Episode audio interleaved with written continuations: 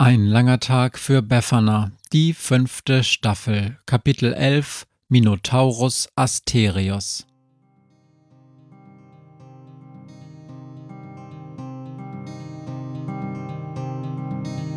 Wenn der Wind einsam durch die Straßen fegt, wenn die kalte Nacht sich auf die Häuser legt, wenn in Fenstern Weihnachtsschmuck ins Dunkel scheint, dann sind Befana und ihre Maus nicht weit.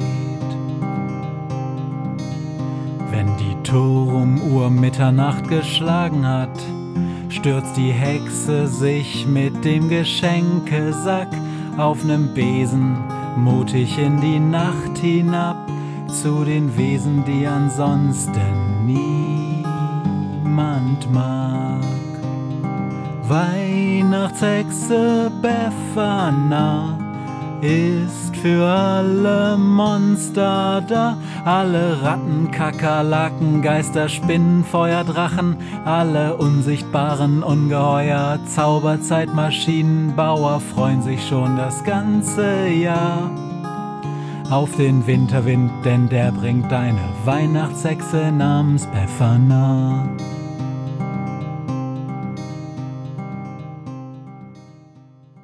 Das Spielzimmer. Was für eine maßlose Untertreibung. Bisher kannte Befana nur die Küche des Krampus und das sogenannte Studierzimmer, einen kleinen Raum vollgestopft mit den seltsamsten Gegenständen, einem kleinen Tisch und mehreren Stühlen. Hier hat sie bisher die Abende mit dem Krampus verbracht. Das Spielzimmer dagegen ist weder klein noch groß, es ist maßlos. Befana kann nicht einmal Wände erkennen, stattdessen Unmengen von Kram und Leitern und Büchern und Bäumen und Ritterburgen, kaputten Autos und Geheimtüren. Das Spielzimmer scheint direkt aus den Träumen eines fünfjährigen Kindes entsprungen zu sein, um sich dann auf die zwanzigfache Größe aufgebläht zu haben. Krampus wühlt in einem Haufen aus Laub, Zweigen und kaputten Kinderfahrrädern, bis er einen rostigen Schlüssel in der Hand hält. Die Tür, die Tür, die Tür, murmelt er. Meister! Befana weist auf ein mindestens fünf Meter hohes Portal, das sich zwischen zwei alten Putzeimern erhebt. Ist das nicht ein bisschen groß? Fragt der Krampus, schaut auf den Schlüssel in seiner Hand und probiert ihn schließlich doch. Schau an, passt tatsächlich. Er dreht den Schlüssel um und stößt die beiden Flügeltüren des Portals nach innen auf.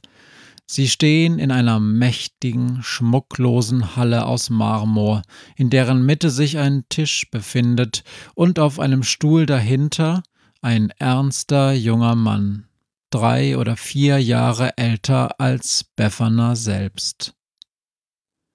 Hier ist eine junge Hexe, die ich unterweise, sagt der Krampus und ist verschwunden. Hinter Befana kracht das Portal in sich zusammen und der Tisch mit Befana und dem anderen bleibt in vollkommener Leere zurück. Setz dich, sagt der andere, das hilft gegen den Schwindel. Unter Befanas Füßen ist nichts, kein Boden, nicht einmal Schwärze, einfach Leere. Das gleiche gilt für die Wände oder besser das, was in der normalen Welt der Platz wäre, wo man Wände vermuten würde. Gleißende, verwirrende Leere. Wer bist du? fragt Befana und setzt sich auf den zweiten Stuhl am Tisch dem anderen gegenüber. Ihre Stimme verhallt im Nichts. Lass uns spielen, sagt der andere. Jeder Punkt ist eine Antwort wert. Das Spiel heißt Bigfoot und ist im Prinzip nichts anderes als Schiffe versenken. Der Tisch vor ihnen hat statt einer Tischplatte ein Spielfeld, auf dem ein echter, winzig kleiner Wald wächst. Die Bäume stehen in dichten Reihen nebeneinander. Platziere deine Waldmonster, sagt der andere. Am Tischbein neben Befana krabbeln daumengroße haarige Miniwesen den Tisch hoch und platzieren sich an der Spielfeldkante. Gleiches geschieht auf der anderen Seite, nur dass Beffanas Monster weiß und die des anderen pechschwarz sind. Los, verstecke sie, sagt der andere. Seine Schwarzen springen von der Tischkante in den Wald hinein und sind weg. Befana tut es ihm gleich. Sie denkt sich für jedes Monster einen anderen Baum als Versteck aus und alle zehn Weißen tauchen im Wald unter. Weiß beginnt, sagt der andere. Wie denn? Ich zeig's dir. Wenn du erlaubst, Weiß F3. Im Gehölz vor ihm raschelt es und Befana sieht zwischen den Zweigen eins ihrer Monster zum dritten Baum von links in der sechsten Reihe rennen. Dann schüttelt es den Baum so lange, bis ein Schwarzer aus der Krone auf den Boden fällt und sich maulend neben den Baum setzt. Der Weiße jubelt kurz und verschwindet im Unterholz. Ein Punkt für dich sagt der andere. Deine Frage. Ähm, wie heißt du? Minotaurus Asterius. Meine Freunde nennen mich einfach Mino. Los, du bist noch mal dran. Wer den Punkt hat, hat den nächsten Zug. Äh. Weiß A1.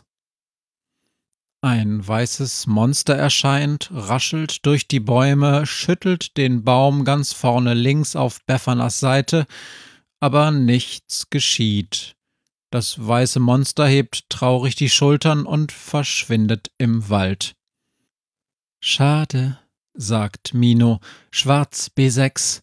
Wie hast du den Krampus kennengelernt, Befana? Aber woher weißt du? setzt Befana an, da schüttelt ein Schwarzer schon einen ihrer Bigfoots vom Baum. Ähm, Sami hat mich zu ihm geführt. Schwarz, G2, wer ist Sami? Verdammt, denkt Befana. Woher weiß er das? Gedankenkontrolle. Wer ist Sami? Wenn du meine Gedanken lesen kannst, dann weißt du es doch selbst. Ich mag es aber, deine Stimme zu hören. Befana stöhnt auf. Mino rollt mit den Augen. So hat mich schon lange niemand mehr genannt. Er lächelt spöttisch.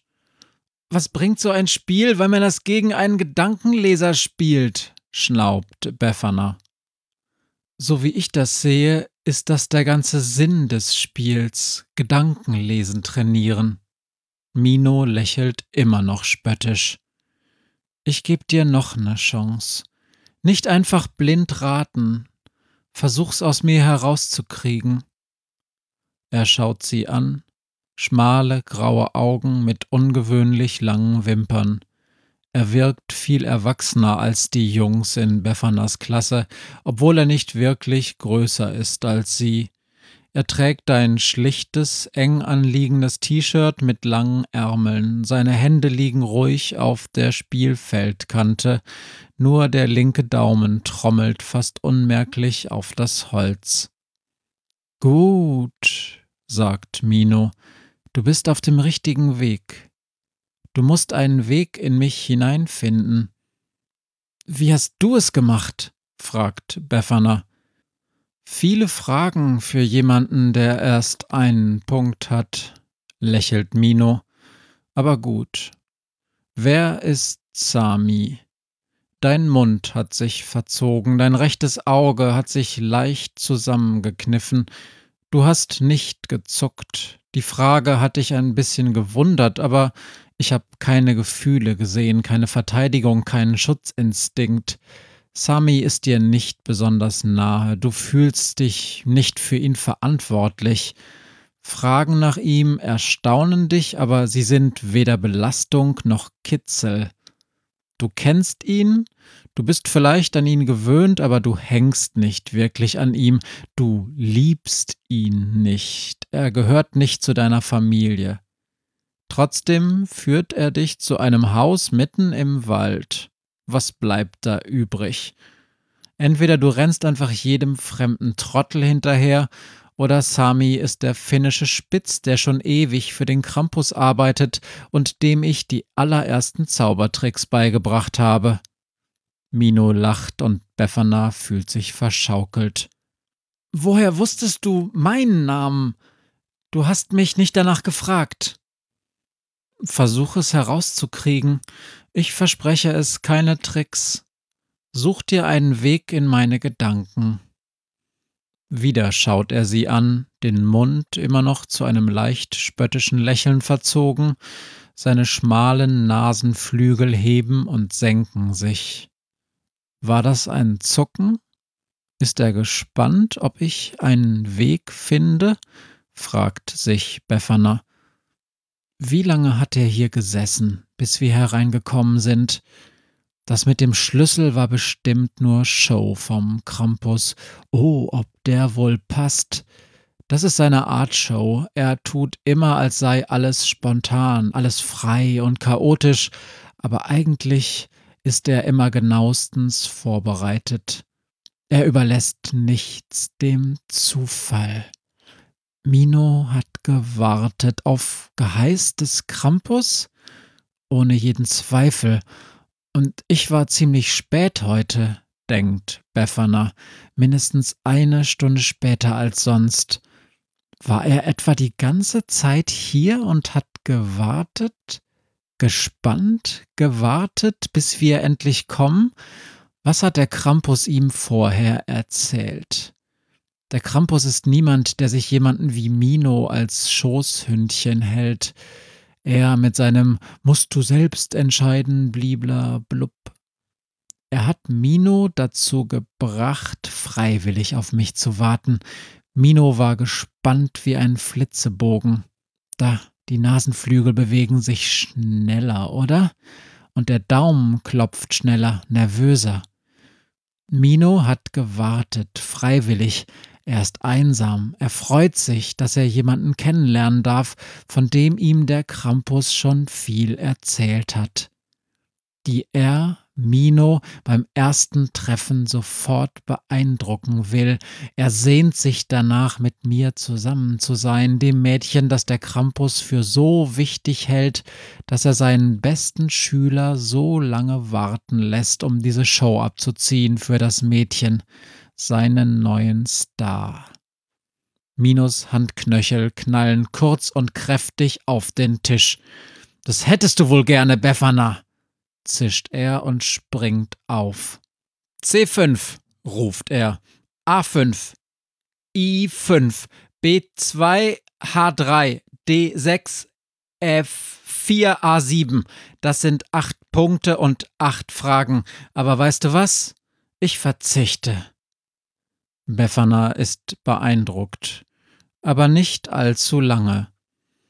Weißt du, was ich mir wünschen würde, wenn ich der Krampus wäre? fragt sie. Sie wartet die Antwort nicht ab. Ich würde mir einen Sohn wünschen, der begabt ist, wie ich, aber besser aussieht, wie ein junger Prinz. Befana beißt sich auf die Zunge. Das war ein bisschen drüber. Ach. Du bist sein Sohn, oder? Du bist der Sohn des Krampus, Mino. Und E3, komm raus! Aus der Krone des Baumes winkt ein kleiner Bigfoot heraus. Ja, sagt Mino, der Zwerg hat einen jungen Prinzen großgezogen. E3 war gut. Zufallstreffer? Er hat sich bewegt, sagt Befana. So wie dein linker Daumen. Du bist Linkshänder, hab ich recht? Ich verstehe, was mein Vater in dir sieht, sagt Mino.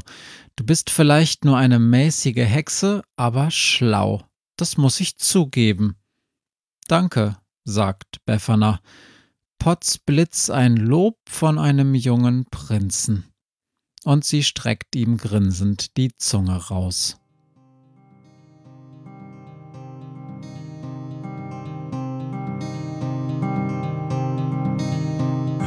Was mir heut Morgen widerfahren ist. Eine Krähe sitzt auf meinem Fenstersims und sie krächzt von Weihnachtshexe Befana, die sie hoch am Himmel fliegen sah. Tausend Abenteuer hat die Hexe erlebt, wie ein Haus verschwindet, wie ein Berg erbebt wurde im Wald verwunschen und im Fels versenkt, und doch hat sie alle reich beschenkt.